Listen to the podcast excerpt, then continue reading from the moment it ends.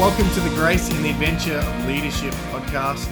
I know it's a long title, uh, but the point of the podcast, the hope of the podcast, is to cultivate church leaders um, who are fueled and formed by the glorious gospel of Jesus Christ.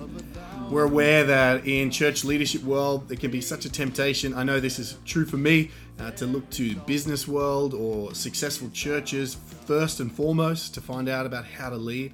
Uh, but instead, in this podcast, we really want to go back to what's of first importance.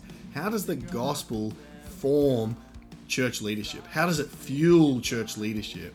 Uh, and what does the whole Bible have to say about how we lead our local churches?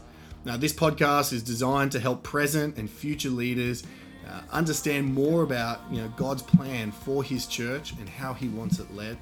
It's going to be led by myself, Riley Spring, and David Taylor. Here I am. Here he is. He's over there.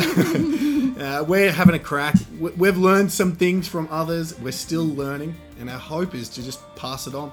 Uh, we can't fill your bucket, so to speak, uh, but we can empty ours. Uh, and the hope is that uh, this will bless you and help you as you seek to lead uh, the most glorious entity in all the world, the Church of the Lord Jesus Christ. So stay tuned. We're going to be going through lots of different topics over, I don't know, some seasons. We'll see how far we get Oh, into it. Probably be three, four, maybe five weeks. And we'll let you know our stories in the next episode. See you then.